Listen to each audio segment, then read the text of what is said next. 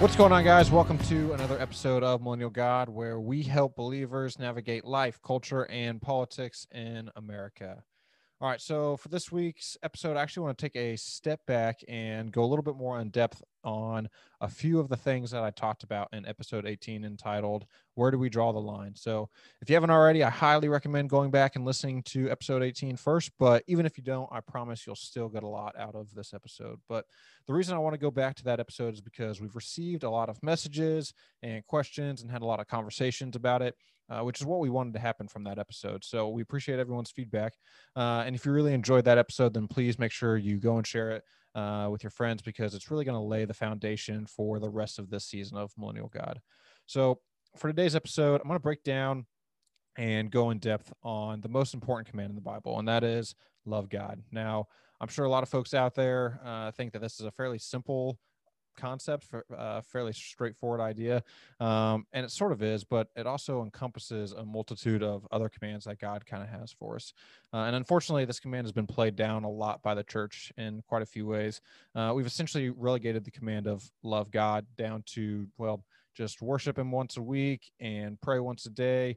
Uh, and really, that's it. That's all we've kind of boiled it down to. But that's not even remotely close what uh, this command means. So today I'll go over what the command is, what it means, uh, and how we're supposed to live that out in our lives.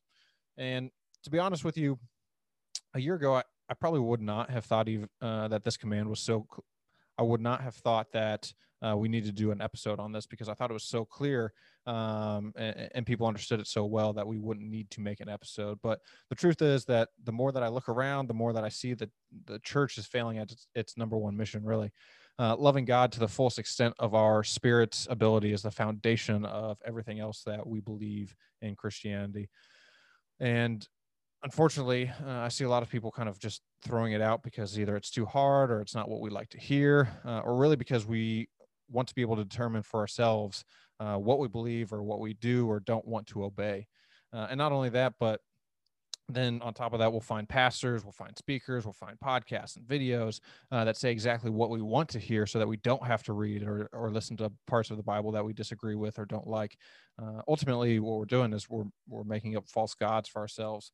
Uh, we're creating gods that, that align with what we want to believe rather than humbling ourselves and being completely obedient to everything that God actually says. All right, I'm getting a little bit of head, ahead of myself there. So uh, let's take it back to the command of love God. So I want to go back to Deuteronomy real quick and then go to a verse that we talked about in episode 18. So, first in Deuteronomy 6, it says, Now this is the commandment, the statutes, and the rule that the Lord your God command me to teach you, that you may do them in the land to which you are going to you you are going over, to possess it, that you may fear the Lord your God, you and your son and your son's son, by keeping all his statutes and his commandments. Then it goes further and says, Hear, O Israel, the Lord our God, the Lord is one. You shall love the Lord with all your the Lord your God with all your heart, with all your soul, and with all your might. And these words that I command you today shall be on your heart. You shall teach them diligently to your children, and shall talk of them when you sit in your house, and when you walk by the way, and when you lie down, and when you rise. You shall bind them as a sign on your hand, and they shall be as frontlets between your eyes. You shall write them on the doorposts of your house and on your gates. All right, that was Deuteronomy uh, 6, 4 through 9. And on top of that, in Matthew 22, Jesus reiterates the importance of this command, right? He's asked what the greatest commandment in the law is, and he the, uses the exact same language. And he replies, You shall love the Lord your God with all your heart, with all your soul, and with all your mind. This is the first and greatest commandment.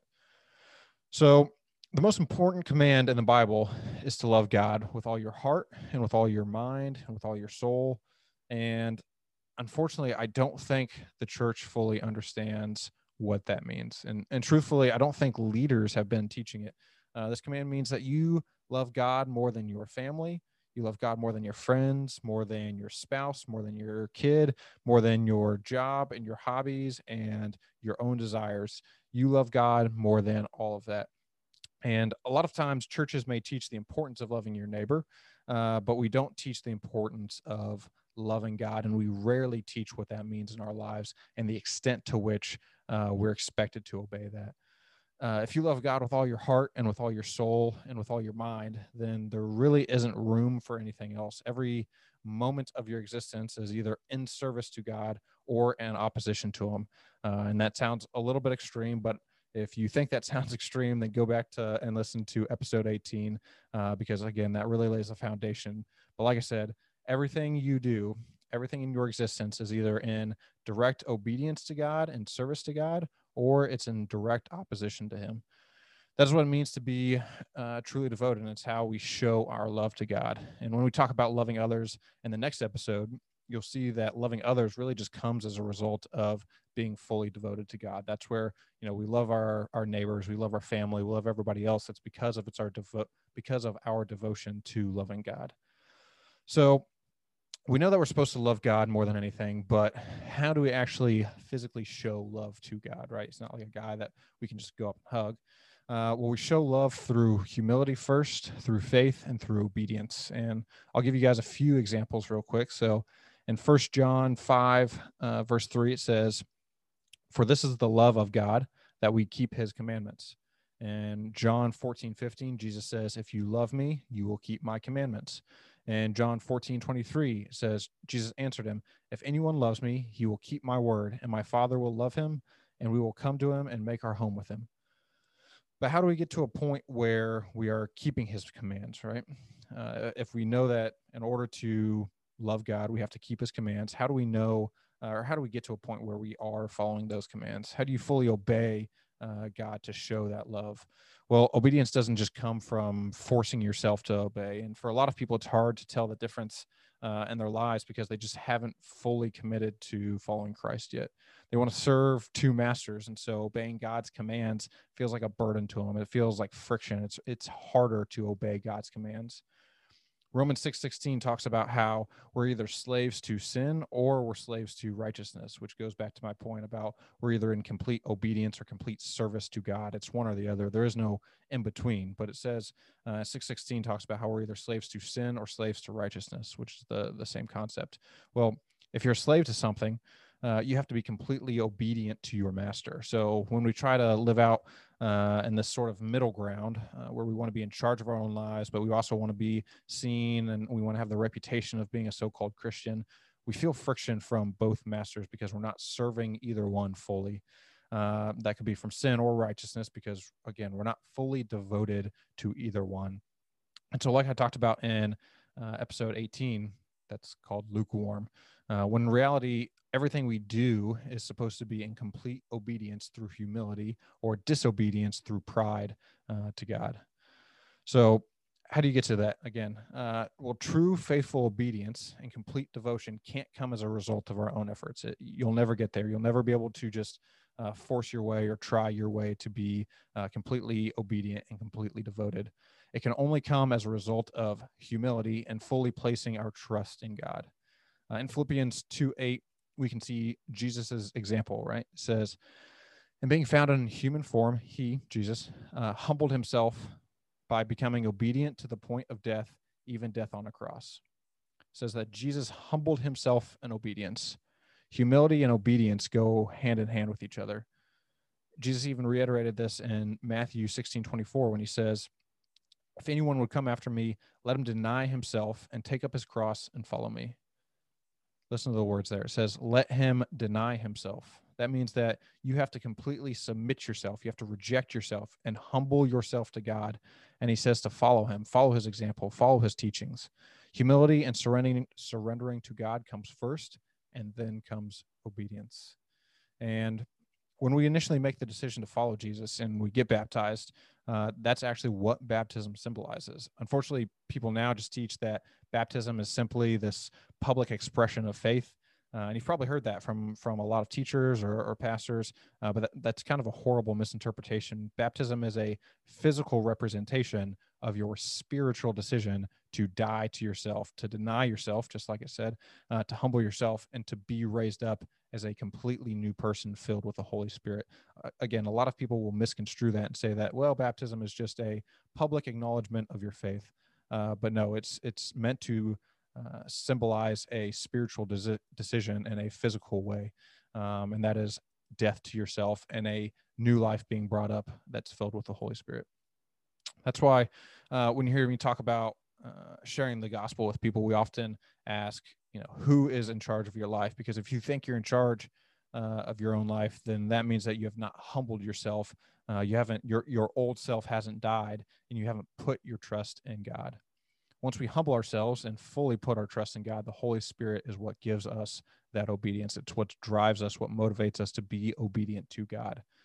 In First John 3:24 it says, Whoever keeps his commandments abides in God, and God in him. And by this we know that he abides in us, by the Spirit whom he has given us. So again, whoever keeps his commandments, and then the Spirit uh, will be given to us. So we can see here that there's this relationship between our obedience and God living uh, through us. But a lot of people try to live perfectly by their own efforts. And sometimes it's hard to tell in your own life. But if you're finding it hard to be obedient to God, then more than likely it's because you haven't humbled yourself first.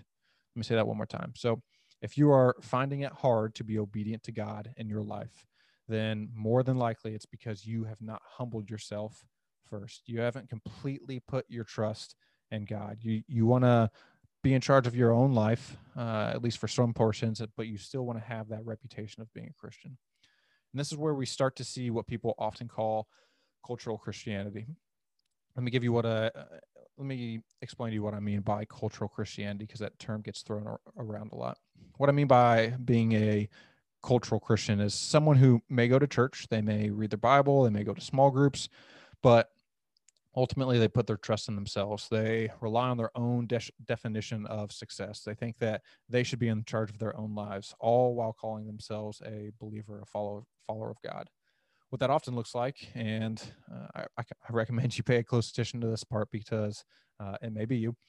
Uh, what it often looks like is that people will demonstrate an interest in God uh, rather than a complete devotion. Uh, that means that they'll go to church and they'll read their Bible. Uh, they'll have Christian friends. They'll have this sort of Christian persona, but their life is defined by their perception rather than God's, their own perception of what it means to be successful. So their obedience to God becomes really more of a hobby uh, rather than a lifestyle. That's what it means uh, in the book of James when the author says that faith without works is dead. Uh, you can clearly see in your own life whether or not you have humbled yourself uh, and put your trust in God because if you haven't, uh, then you aren't producing any sort of fruit, right? Uh, whenever he says faith without works is dead, he's not saying that your salvation is earned through works. He's saying that if your faith is dead, then you will not be producing any work. So the reverse of that is if you're looking at your own life and you are not producing any sort of fruit, then that likely means that your faith is dead. You may hear me reiterate this uh, a lot this season, but uh, everything that you do, every moment of your life, is either in complete obedience to God or complete disobedience to God. There is no in between.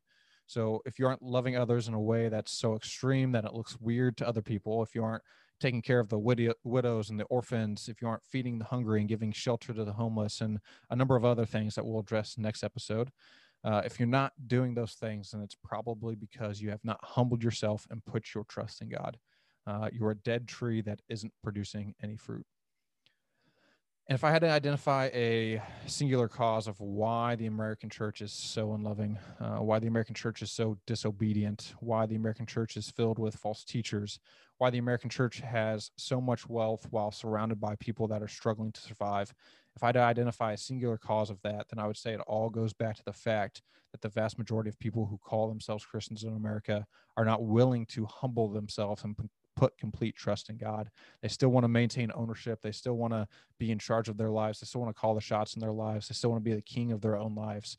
And it, they have not humbled themselves and put complete faith and trust in God. In fact, just like Jesus says in John 5, you can even search the scriptures uh, and try your hardest to be in obedience, just like the Pharisees did, and never find eternal life uh, because you put your trust and your faith in your own decision making rather than humbling yourself to be obedient to God.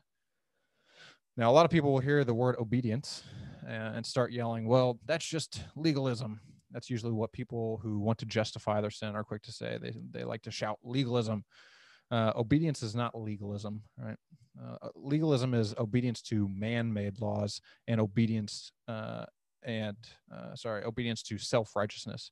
Legalism would be like when God tells us to give to those in need. So man decides that 10% of people's income is what he thinks they ought to give And then he tells others to obey him and also give 10%. That's legalism. But when God, uh, what God means isn't to give what another man tells you, but instead to give to anyone that has need and to show God's love by the way that you give. So maybe it's 10%, maybe it's 100%. Uh, it's not man's job to tell you how much to give. It's your job to look around you and see who is in need and find ways to help them out. Now, the flip, flip side of that is not giving at all, which again is in, is still in disobedience to God's commands. All right, so let's say that you're looking around, and you're thinking, just thinking to yourself, well, all of this sounds a lot like my church. Uh, you see a lot of self righteousness, you see a lot of pride, you see a lack of humility, and you don't see very much fruit being produced by your church. Uh, what should you do if that's your church? Well, first of all, I'll say that devotion to God can be done in a church of two or a church of 2,000 or 20,000, but it has to be deliberate. And that was kind of one of the points of episode 19, our last episode, is that it doesn't matter the forum or the building or the location or who's in charge. What matters is what's happening during the gathering. Is your church devoted to God and devoted to loving others? Uh, because I'll tell you, I've been to and seen a lot of churches, and I have found that very, very few uh, are fully devoted to loving God uh, with all their heart, with all their mind, and with all their soul. And if you don't see that kind of devotion in your church, then please reach out to us uh, about providing training. Just last week, a friend of ours who listens to the podcast reached out uh, because she had felt convicted by the Holy Spirit through this podcast, and she wanted to get involved in abortion ministry. Uh, she wanted to get one started inside of her church. So she took the initiative and she set up a Zoom meeting uh, between us and her church leadership. And now we're working through providing some training uh, for that church to get an abortion ministry started in her, in her area. I say all of that because, uh, you know, I'm, I'm, very serious. If you guys want to reach out, if you uh, feel like either in your personal life or um, in your church, uh, there's some sort of shortcoming or there's a lukewarmness or you you know you're not meeting God's intent, uh, you're not seeing in your church and your life uh, what you read about in the Bible, uh, then please by all means reach out to us. And I promise our team here at Rechurch will find a way to help, whether that be you know training or community initiatives or or whatever is necessary. We will find a way to help you guys out. All right. So I hope that after this episode, you guys understand not only the importance of loving God, but also how we as a people are able to obey the first and greatest commandment uh, to love God. Ultimately, we must humble ourselves. Uh, we must completely put our faith in God and we must be obedient to his commands. And if our lives don't look like that, then the chances are we still are not trusting uh, in God completely. And finally, stay tuned for next week's episode where we'll talk about how this complete devotion and lifestyle of loving God results in an overflowing of love to the point that we can't help ourselves but love our neighbors and share the gospel and care for those around us. God bless. Hey, thanks so much for listening to the Millennial God podcast. I hope you enjoyed this episode. Don't forget to hit subscribe. And if you're li- listening on Apple Podcasts, make sure to leave us a review. Uh, if you ever want to reach out, you can find us anywhere on social media, and you can also send us an email at millennialgodpodcast at protonmail.com. That's millennialgodpodcast at protonmail.com.